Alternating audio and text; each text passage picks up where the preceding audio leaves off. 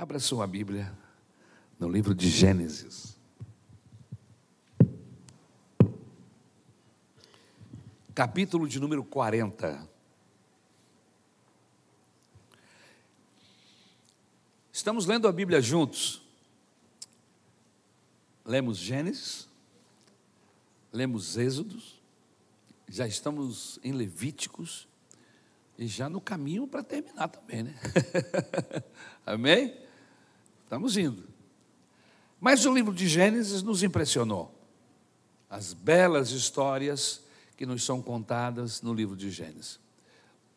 E assim como eu, muitos irmãos aqui ficaram apaixonados por um, um personagem. E o nome dele é José. E tem duas semanas que nós decidimos que iríamos pregar uma série de mensagens sobre esse personagem. O que teria José para nos ensinar? Semana passada, nós começamos a falar sobre a vida de José e abordamos a sua meninice, seu relacionamento com seus pais, com seus irmãos, José em casa. Mas, como todos nós sabemos, ele, seus irmãos tinham um problema sério com ele e decidiram matá-lo. Depois acharam que era melhor não matá-lo, mas o venderam como escravo. E e ele foi levado para o Egito e vendido para um certo egípcio chamado Potifar, que era um dos capitães do faraó, comandante. E José serviu um tempo muito bom na casa de Potifar e Deus o abençoou de uma maneira tremenda. Hoje, nós vamos dar continuidade à mensagem que começamos esta manhã. Esta manhã nós tratamos de José na prisão. Porque, como você sabe, José acabou preso. Mas o que, é que ele fez, pastor? Você que não tem conhecimento total da história da vida de José, eu vou lhe contar um segredo. José foi preso. Foi acusado de violência sexual, de estupro, pela mulher do Potifar. Mas o texto bíblico diz que foi um engano, foi uma armação. José já vinha sendo assediado há várias semanas, mas num momento, numa oportunidade ímpar, aquela mulher armou um esquema para agarrá-lo. E quando ele se viu preso, ele escapou das mãos da mulher, mas ela ficou com parte de, da sua roupa nas mãos e saiu gritando, segundo o texto, acusando José de de estupro, de violência sexual. E esse homem acabou sendo preso. E foi e ficou lá na prisão. Nós trabalhamos esta manhã José na prisão. Uma das coisas mais preciosas que nós notamos quando estudamos o livro de alguns o, a vida de alguns personagens na, na Bíblia é que há uma expressão que me encanta. E o Senhor era com ele e Deus estava com ele. É muito importante que você saiba que Deus não anda com bandidos, que Deus não anda com assassinos, que Deus não anda com estupradores, com violentos. Deus anda com gente de integridade, de gente que dá espaço para o seu Espírito Santo agir na vida dele. Então, uma das formas, uma das maneiras de nós sabermos da inocência deste homem é que Deus estava com ele. E mesmo sendo acusado de um crime tão bestial, tão estúpido como esse, o texto bíblico nos afirma que ele foi preso e Deus foi para a prisão com ele. E nós trabalhamos essa questão esta manhã, mas não houve tempo para nós terminarmos e eu falei, eu vou continuar hoje à noite. Então eu quero fazê-lo a partir de agora.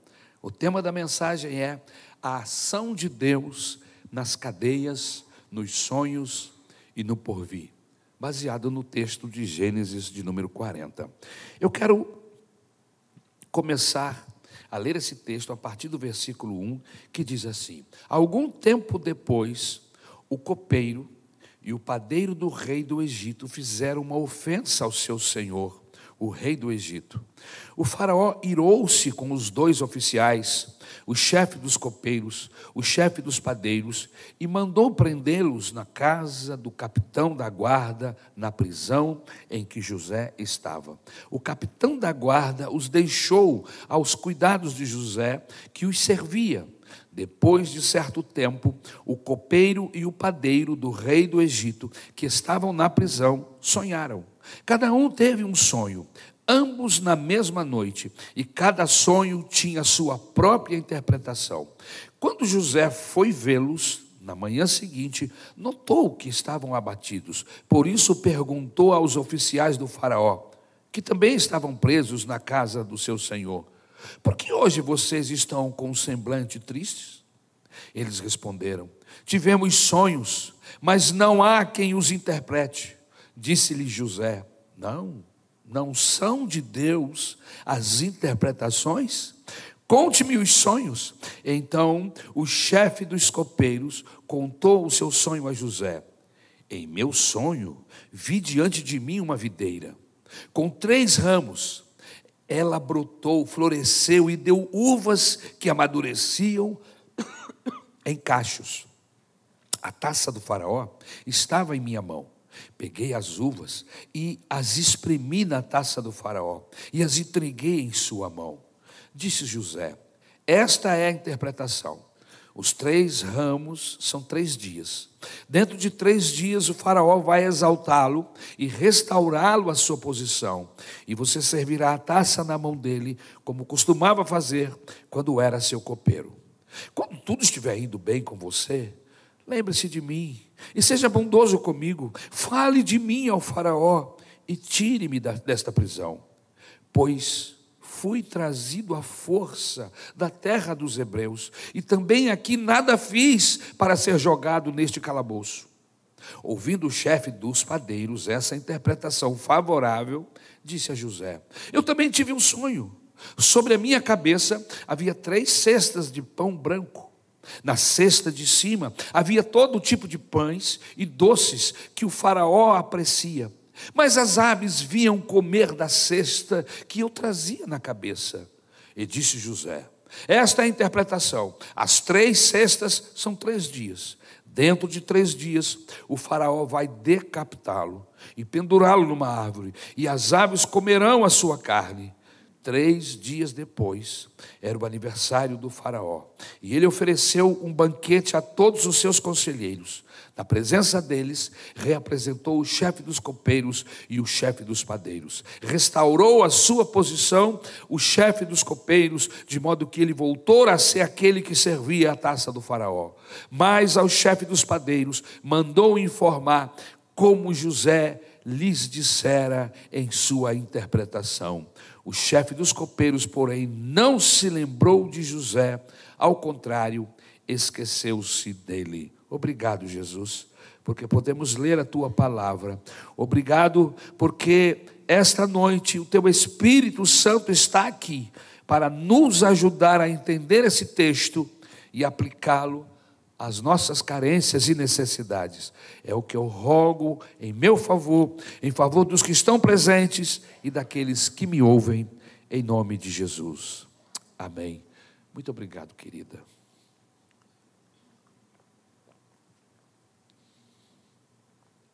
Veja como é interessante. José, no capítulo 40 de Gênesis, era um jovem entre 19 e 20 anos.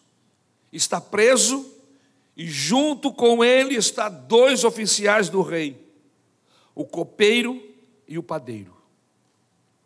Um dia esses oficiais, tiveram sonhos e José interpreta o sonho de um e de outro. E se cumpre a interpretação desses sonhos, literalmente, conforme nós lemos aqui no texto. Quando eu vejo a história de José, que era um jovem cheio de sonhos, e agora ele está vivendo estas circunstâncias tão difíceis, o que dizer sobre tudo isto? O que aconteceu com a vida dele? Que deu uma guinada e tudo de ruim começou a acontecer. Em face de tudo isso, eu gostaria de dizer algumas verdades, algumas palavras para você que está me ouvindo esta noite através do YouTube, que veio presencialmente participar desta reunião, deste culto de adoração a Deus. Ouça, ouça o que a Bíblia, o que o Espírito Santo vai nos falar esta noite. O que o Senhor tem para nos dizer, pastor? Na sua jornada, jornada de vida, nunca se esqueça. Você não pode determinar aonde sua vida vai chegar, mas você pode escolher sim qual estrada você vai viajar. Isso é uma verdade. Nós não podemos determinar aonde chegaremos o que alcançaremos, não podemos. Nós não somos adivinhos. Não há poder debaixo deste céu que possa fazer isto. Só o Deus do céu tem essa capacidade de, de nos revelar o futuro. Mas, não sabendo aonde chegaremos, o que compete a nós, o que está dentro do nosso alcance, é escolher qual o caminho. Sim, qual a estrada que eu vou viajar. A nossa viagem, a nossa vida, eu, eu, eu não sei como estarei daqui a cinco ou dez anos, mas eu posso determinar sim qual é a estrada e qual é o caminho que eu vou viajar. O texto bíblico nos diz que José não teve controle sobre os acontecimentos na sua vida. Há circunstâncias que foge ao nosso controle, como, por exemplo, seus relacionamentos com seus irmãos, com seus familiares, o fato dele ter sido vendido. Ele nunca sonhou, ele nunca havia projetado na sua vida que os seus irmãos teriam a coragem de fazer isso com ele. Lá na frente, quando nós estivermos estudando o encontro de José com seus irmãos, você vai poder perceber como ele ficou desalentado, desesperado, esperando que um dos seus irmãos lhe acudisse, lhe ajudasse, mas nenhum deles se apresentou para fazê-lo. Ele foi traído pelos próprios irmãos e vendido como escravo para um grupo de comerciantes que passavam por eles. Irmãos, José não teve controle sobre os acontecimentos na sua vida, mas ele escolheu como se portar durante toda esta viagem. O que eu posso apresentar? Quais serão as minhas reações? O que as pessoas vão perceber em mim diante das circunstâncias contrárias? Das engrenagens que eu, que eu não sabia, que eu não fazia ideia que elas existiam, mas que elas foram acopladas na vida, as engrenagens da minha jornada. Como é que eu reajo? Como é que eu faço, pastor? Nós trabalhamos essa questão aqui esta manhã com bastante tempo e falamos para os jovens, falamos para os adolescentes falamos para os idosos. E a conclusão que nós chegamos é que existem princípios e valores que são riquezas para cada um de nós. E nós carregamos conosco esses princípios, carregamos no peito estas orientações, esses valores que orientam nossa vida, que determinam como é que nós vamos viajar. Quantas pessoas você e eu, quantas pessoas nós conhecemos, que por não possuírem valores, não possuírem princípios, se perderam na jornada, se desgastaram a um nível, a ponto de perderem família, perderem relacionamentos, perderem emprego. Muitos deles, ou melhor, alguns deles, são moradores de rua hoje.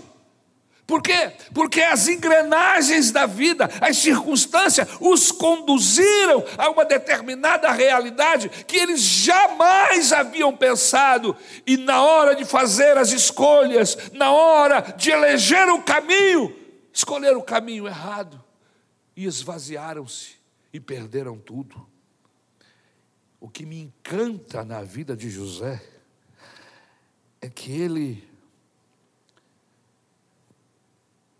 ele tinha dentro do seu coração princípios e valores. E de repente, quando a vida deu uma guinada, quando as circunstâncias se apresentaram de forma que ele não esperava, esses princípios e esses valores o manteve de pé, firme. Veja que em nenhum momento nós vemos esse homem com, com processos depressivos, triste, amargurado, acusando Deus. Não. Ele tem valores no seu coração. E esses valores norteiam sua vida. E esses valores ficam claros nos seus relacionamentos, seja com seus patrões, seja com seus com os funcionários iguais a ele, seja com quem for. As pessoas tinham este moço em autoestima. Na casa de Potifar, ele conquistou o coração de Potifar, conquistou os demais companheiros de trabalho, e mesmo na prisão, ele conquista a confiança dos capitães, daqueles que, que gerem, que estão é, é, gerindo os processos nas prisões. Ele, ele é de confiança junto aos, aos demais prisioneiros. Você tem valores? Você tem princípios? Esses valores, esses princípios, eles, eles são autênticos em sua vida, as pessoas percebem, eles norteiam a sua vida. É isso. É isso que me encanta na vida de José. José andou, andou com valor, com princípios. Ele estava na casa de Potifar e agora está na prisão. Mas os seus valores aparecem nas suas decisões, nas suas falas, na sua maneira de dizer, de, de viver. Eu quero ter valores assim. Eu quero ser um homem. E eu quero desafiar você a pedir a Deus que você tenha esses princípios, esses valores, princípios da Bíblia, princípios de Deus no seu coração, para que esteja você comprando ou vendendo, esteja você indo ou vindo, esteja você namorando ou casando, esses princípios possam ser reais na sua vida. Esteja você votando. Esses princípios precisam nortear você em tudo o que você fizer. Aleluia. Pergunta a você: quais são os seus valores? Nós não estamos aqui para adivinharmos o futuro. Há pessoas que usam a religião para esse fim. Mas isso não é determinante. Determinante é sabermos como será essa minha viagem. Como eu vou lidar com essas engrenagens que se agregarão às demais que já existem na minha vida. Como é que eu vou lidar com isso? Mas isso nós trabalhamos esta manhã. estou apenas pegando o fio da meada para trazer você. Amém? E a gente entra no segundo princípio. A segunda verdade desse texto, que nós não podemos jogar fora de jeito nenhum. E qual é a segunda verdade, pastor? Você não pode determinar o que os outros fazem com você, mas você pode determinar quais os sentimentos vão morar no seu coração. Nós não podemos ter ideia do que as pessoas farão conosco. Não podemos calcular, medir. Mas eu posso sim saber, regular os pensamentos que estarão no meu coração quando isso acontecer. Você não pode determinar o que os outros fazem com você, mas você pode determinar o tipo, a qualidade de sentimento que vai morar no seu coração. Veja que impressionante. José não pode determinar o ódio que os seres, que os seus irmãos nutriam por ele. Ele, ele Não tinha ideia que a coisa estava nesse nível. Eu não tenho como determinar de que maneira os meus irmãos vão me tratar. Eu não tenho como policiar o que os outros vão pensar a meu respeito. Mas eu tenho como policiar quais os sentimentos que eu vou ter no meu coração. Isso é importante. Veja que José, quando fala sobre a cadeia, ele não fala dos irmãos, nós lemos o texto. Ele não fala da mulher que lhe armou essa armadilha. Está lá no versículo 15. Ele diz assim: Fui trazido à força da terra dos hebreus. E também aqui nada fiz para ser jogado nesse calabouço. Ele poderia ter citado cada um dos seus irmãos, não poderia? Meus irmãos bandidos, canalhas, me traíram, se aproveitaram da minha fraqueza, porque eu sou um adolescente, eles eram homens formados, me aprisionaram, me jogaram em um poço. Podia ter chorado as suas pitangas, mas ele não fez. Ele poderia ter citado o que a, a mulher do Potifar fez, mentindo, criando uma acusação tão grave como essa que o levou à prisão. O texto nos diz, mas sabe-se lá o que ele sofreu. Você sabe que vida de estuprador não é mole. Nunca foi, em tempo nenhum. Sabe-se lá como esse moço foi levado para a prisão. O texto não diz. Agora, você vê que o coração de José é sincero. Queridos, eu, eu não tenho como determinar o que as pessoas estão pensando a meu respeito. E eu sei que muitos de nós, que eu inclusive, perdemos muito tempo preocupados com isso. Será o que é que as pessoas estão pensando a meu respeito? O que elas estão falando de mim? Eu não tenho como determinar isso. E eu não posso sofrer por isso, mas eu preciso sim determinar o que é que vai estar no meu coração, o sentimento que vai morar no meu coração. Eu conheço pessoas que perdem noites, dias, pensando o que será que Fulano está pensando a meu respeito. Não há como policiar os pensamentos, os sentimentos dos outros. Queridos, eu, eu tenho que responder a três pessoas sobre a minha vida. A minha comunidade, a minha família, que vive comigo, que sabe quem eu sou, a Deus, que eu não tenho como esconder nada dele, porque ele tem olhos como que de fogo, sabe do meu deitar e do meu levantar. Eu não tenho como me ausentar de Deus, ele sabe, ele me conhece. E a minha consciência a minha comunidade que anda comigo, a minha família, a minha família que anda comigo, que me ouve e sabe das minhas posturas. Eu tenho que responder a Deus pelo que sei através das Escrituras e tenho que responder a minha própria consciência. Agora, eu não posso ficar preocupado, triste, tenso com o que os outros estão dizendo a meu respeito. E o interessante aqui é que José manteve o seu coração limpo manteve seu coração verdadeiro. Ele poderia ter agido com dureza, com é, sarcasmo com, com aqueles dois homens, o copeiro e o padeiro. Você já encontrou-se com pessoas, pessoas amargas, sofridas, que têm um olhar negativo acerca da vida e das pessoas?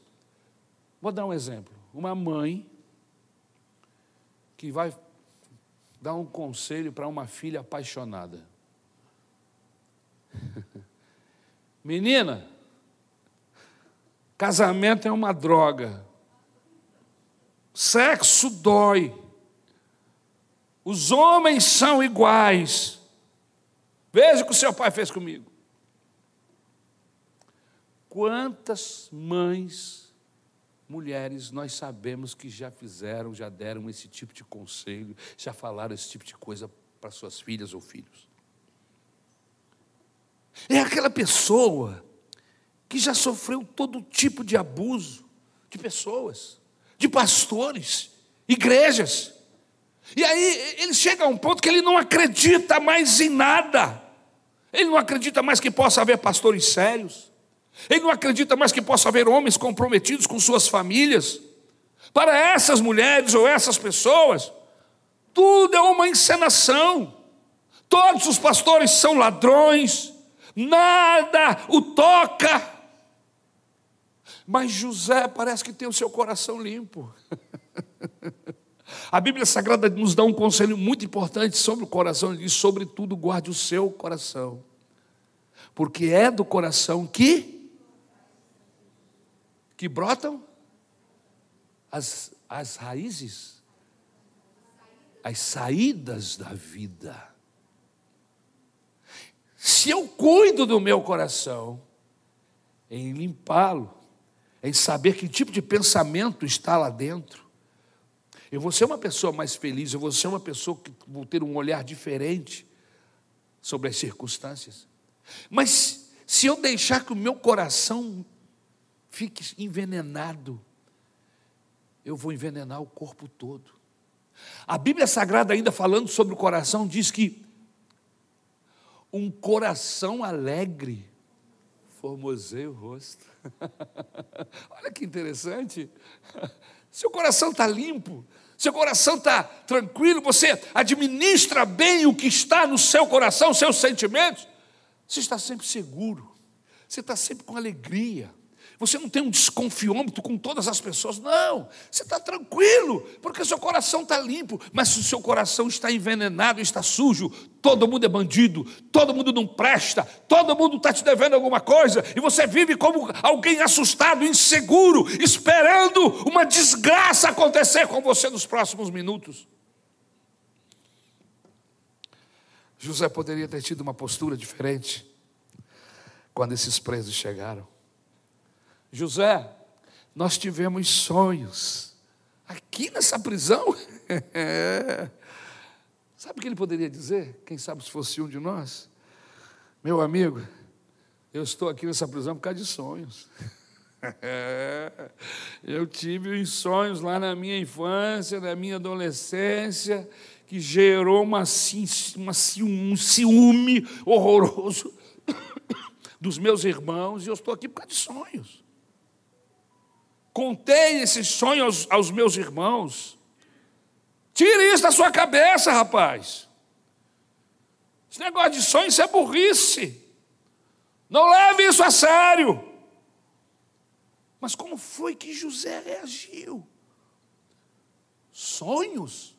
Vocês tiveram sonhos? E eles disseram assim, e, e não há quem interprete. E aí, sabe o que, que ele diz? Deus dá interpretações. Vocês sabiam disso? E aí você vê com isso que o coração de José está limpo, que o coração de José, aleluia, não, ele não permitiu que a escuridão do pecado, dos pensamentos ruins, entrasse no seu coração. Uma postura totalmente inversa. E é isso, exatamente isso que Deus quer que tenhamos em relação à vida. Ele também poderia ter tido uma atitude egocêntrica quando procurado pelos prisioneiros, dizendo: Rapaz, eu, eu tenho mais o que fazer. Você pensa que meu negócio agora é ficar conversando, né? fazendo resenhazinha sobre sonho? Ah, arruma o que fazer, rapaz. Arruma um, um, uma, um, uma prisão para lavar, uma roupa para limpar, para lavar, entendeu? Vai passar um pano aí num chão qualquer desse aí, eu tenho mais o que fazer.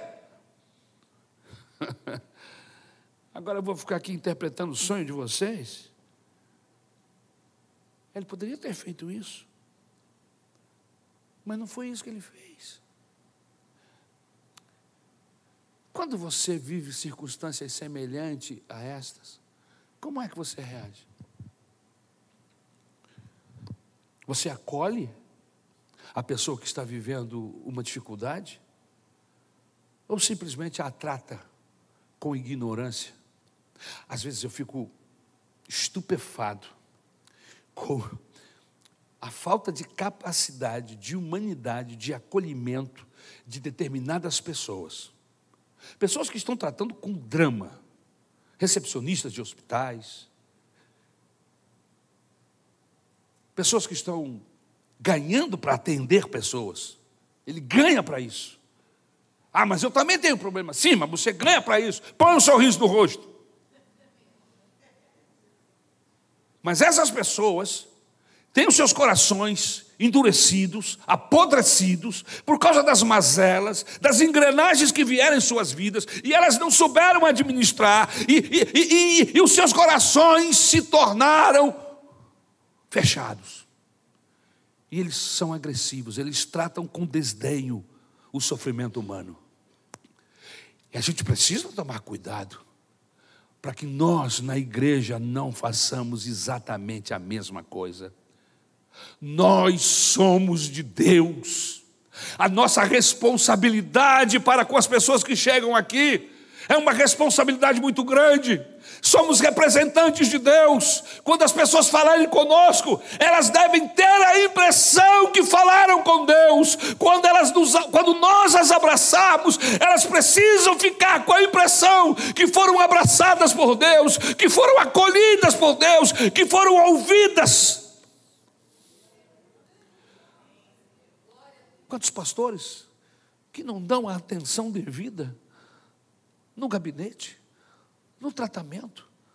Tratam todo mundo como doido. Virou moda. É. Fulano fez alguma coisa, é maluco. Se ele é maluco, ele precisa de mais atenção ainda. Se ele tem algum problema é, é, é, é, psiquiátrico, que não é verdade, mas porque a gente às vezes sai por essa tangente, está sem tempo, ou acordou azedo, porque a gente acorda azedo, infelizmente, não é, irmão?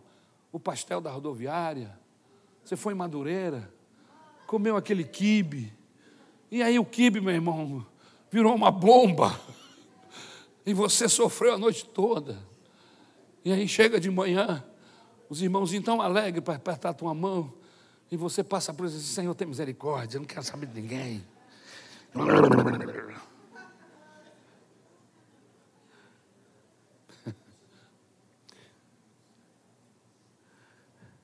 Chega alguém para contar um problema e você diz: o problema é seu. ema, ema, cada um com seus problemas. Eu vi isso.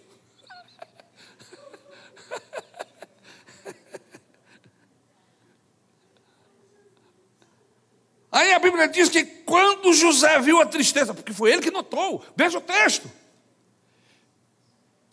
Ele é sensível.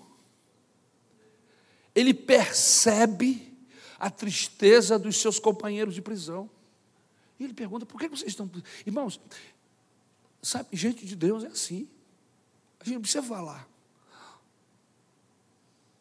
Se a pessoa tem o Espírito Santo, ele vai ler. A gente precisa ser sensível para a gente fazer a leitura, sem que a pessoa fale. E Deus nos ajuda nesse processo. E eu não estou dizendo que, você, que precisa estar tudo bem com você, que a sua vida tem que estar de vento e popa. Não! José estava preso, acusado de uma coisa que ele não fez, abandonado pela família, mas ele não deixa que essas coisas lhe roubem Deus, lhe roubem a humanidade, isso é fantástico. Eu, eu, eu sou desafiado a aprender Irmãos, tem gente que quer se parecer com um monte de artista. Irmãos, eu quero me parecer com José. Eu quero ser a José, eu quero ser que nem Daniel, eu quero ser que nem esses personagens que Deus olha para ele e diz assim: Eu gosto desse homem, eu gosto dessa mulher, eu, eu gosto da maneira como ele age. A Bíblia diz que quando José viu a tristeza de seus companheiros de prisão, foi ao encontro deles e essa é a postura que Deus espera de mim de você. José poderia ter tido uma postura vingativa de querer é, é, manchar a reputação dos seus irmãos, falar da mulher de Potifar, mas ele se cala. E eu entro no terceiro princípio para fechar essa mensagem. Você pode não ter sucesso naquilo que faz, mas você pode ser sempre triunfante. Nós estamos vivendo dias onde fazer sucesso é o que importa. Sucesso!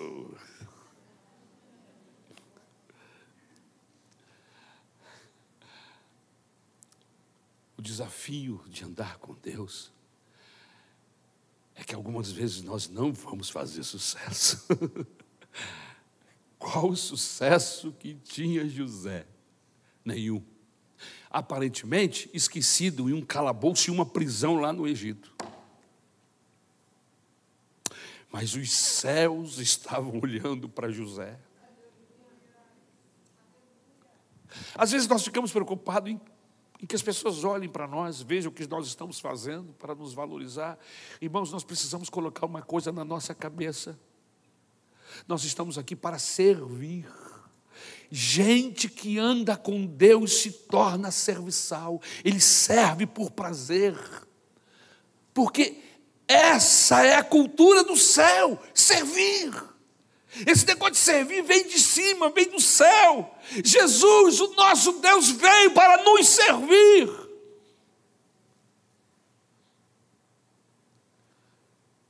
E não é sucesso em morrer condenado, pendurado em uma cruz junto com dois bandidos. Qual é o sucesso que tem nisto? A questão não é se vai ter sucesso, a questão é se você é triunfante. Existe uma diferença entre sucesso e triunfo. Eu conheço. Conheço muita gente bem-sucedida, mas que não tem vida triunfante. Deixe-me fazer uma pergunta para você. Eu não posso me emocionar, irmãos, que o nariz se manifesta. Obrigado, amor.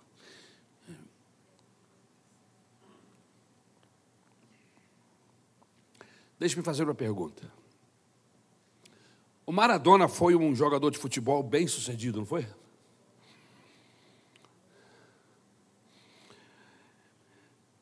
Amy Winehouse, Winehouse, cantora e compositora, multi-instrumentista britânica,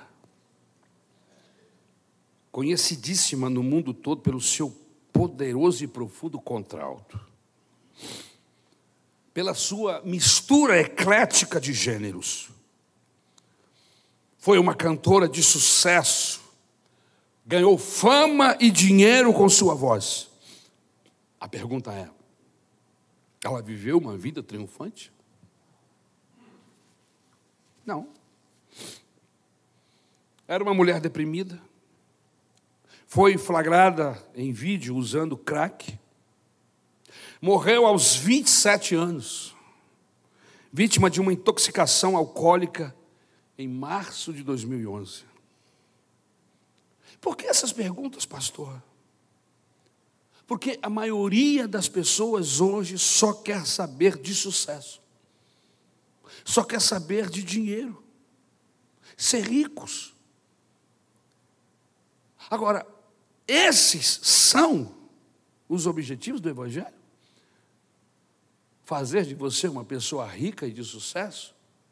Eu queria dizer para você que não. Se tem algum pastor na mídia, na televisão, seja lá onde for, lhe dizendo isso, ele é um mensageiro do inferno, não é um mensageiro de Deus. Porque o Evangelho nunca se propôs em nenhum momento nos tornar famosos, ricos e famosos. Tem até um programa, não tem? Ricos e famosos. Nunca foi o objetivo do Evangelho. O alvo do Evangelho é fazer de você uma pessoa triunfante.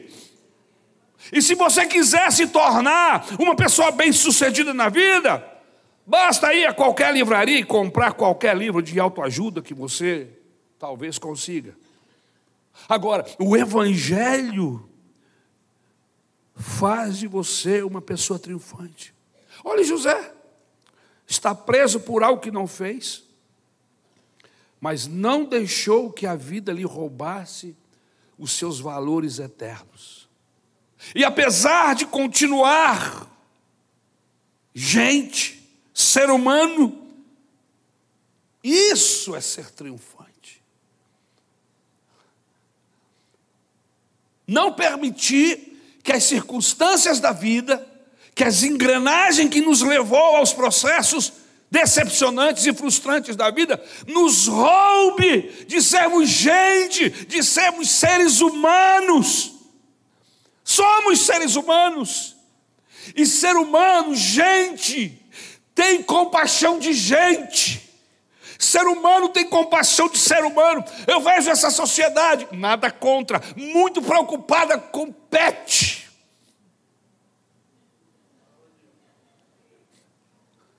Nada contra.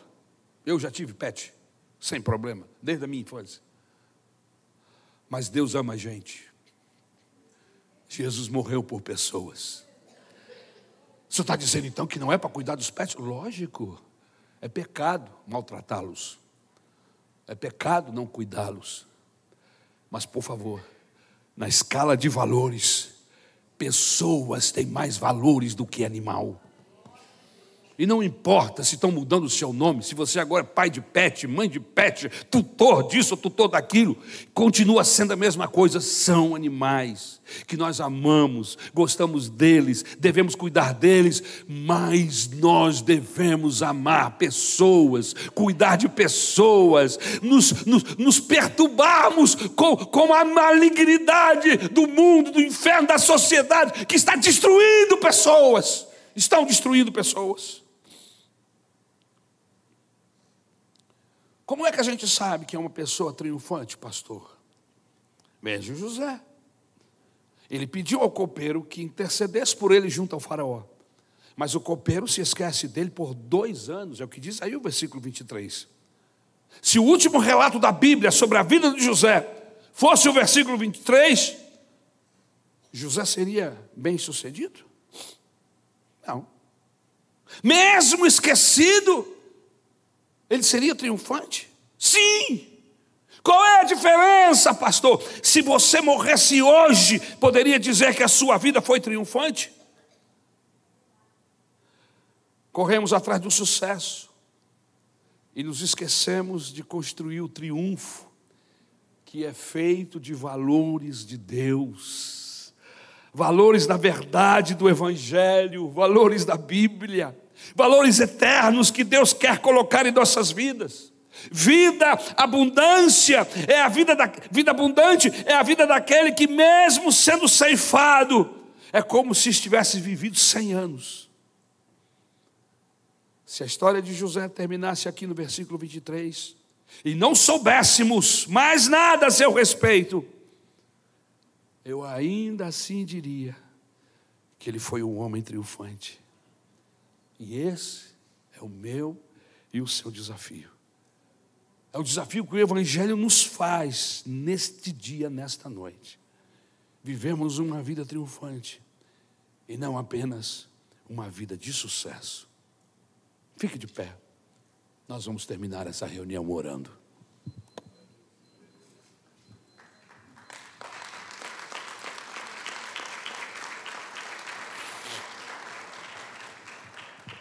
Aleluia. É um desafio para mim e para você. Nós vivermos a vida, administrarmos as engrenagens novas que chegam, situações que jamais pensaríamos que aconteceria conosco. Mas Deus permite que essas coisas aconteçam. Há um texto na Bíblia que diz que não vem tentação maior do que aquela que podemos suportar, mas junto com a tentação, o Senhor envia o escape. Em outras palavras, Deus está com a mão na torneira. Ah, pastor, eu não estou aguentando mais. Aguenta, chegou, você aguenta. Se passou, se entrou na sua casa, foi Deus que permitiu. E se Ele permitiu, é porque está dentro do seu limite.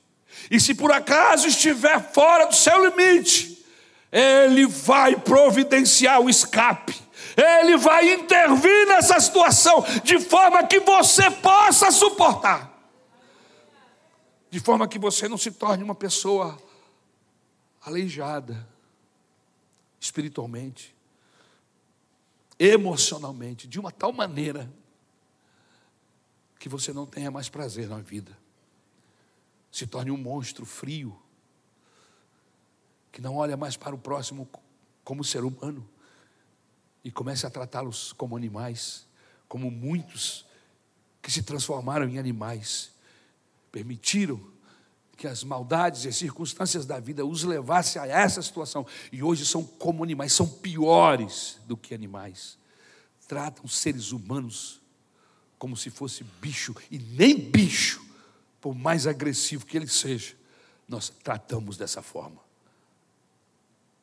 Então, vamos orar a Deus, para que o Espírito Santo, uma das coisas preciosas que o Evangelho faz na vida do ser humano, é justamente trazê-lo de volta à sua humanidade. Gente que anda com Deus se torna ser humano. Essa agressividade, esse ser animalesco que muita, muitas vezes aparece dentro de nós, querendo agredir, querendo ferir, o Evangelho entra no coração do homem e da mulher e começa a mudar. Irmãos, eu conheço pessoas que eram agressivas, muito agressivas. É porque é porque o Itambé não está aqui. O Souza não está aqui para falar. Mas se você já ouviu o testemunho do Itambé, do Souza, ah, aquele baixinho não era mole, não. O negócio com ele era na faca. Jesus transformou o Itambé, mudou o Souza numa pessoa doce, numa pessoa gentil, numa pessoa cheia de carinho. O que é que aconteceu com ele? Jesus entrou. Jesus entrou na vida dele, ele encarnou o Evangelho, aleluia. E aí, quando a gente faz isso, irmãos, a gente começa a ser confundido com Jesus. As pessoas começam a achar a gente parecido com Jesus. Aleluia. Sabe aquela expressão? Aquela criança parece com o pai. Filho de Deus tem que se parecer com Deus. Filho de Deus tem que se parecer com Ele, com o Pai. Vamos permitir que o Evangelho haja em nós, nos transforme, nos molde, de uma tal maneira que o nosso cheiro suave, o cheiro de Cristo, possa, possa invadir os lugares aonde chegarmos, aonde trabalhamos, nos veículos que entrarmos, nas residências, no nosso namoro, no nosso casamento, cheiro de Deus, cheiro de gente que teve um encontro com Cristo, vida transformada. Isso é maravilhoso. Vamos orar, vamos pedir a Deus para nos ajudar. Meu Deus, eu quero te agradecer por esta palavra, por esta mensagem, pelo teu Espírito Santo que vem nos conduzindo a trabalhar Senhor, no meu, porque não é o coração da tua igreja, é o meu coração. Tu me conheces, tu sabes o quanto eu sou bandido, Senhor. Preciso da tua intervenção constantemente, toda hora. O teu Espírito precisa me lembrar que eu preciso ser parecido contigo, Senhor. Eu quero te rogar esta noite. Me dá um coração igual ao teu. Eu quero me parecer contigo. Eu não quero ser o, o administrador de problemas, o gestor de igreja. Eu quero ser um pastor que tem um coração igual ao teu, que acolha, que ame, que respeite, que abençoe, que sirva. Senhor, eu quero que as pessoas me confundam com anjos, ó Deus, mas para que isso aconteça, eu preciso que tu me transforme por dentro e por fora. Eu rogo isso em meu favor, e eu rogo isso em favor da tua igreja, que está presente e está em casa me ouvindo. Eu peço esta bênção bênção sobre nós, em nome de Jesus.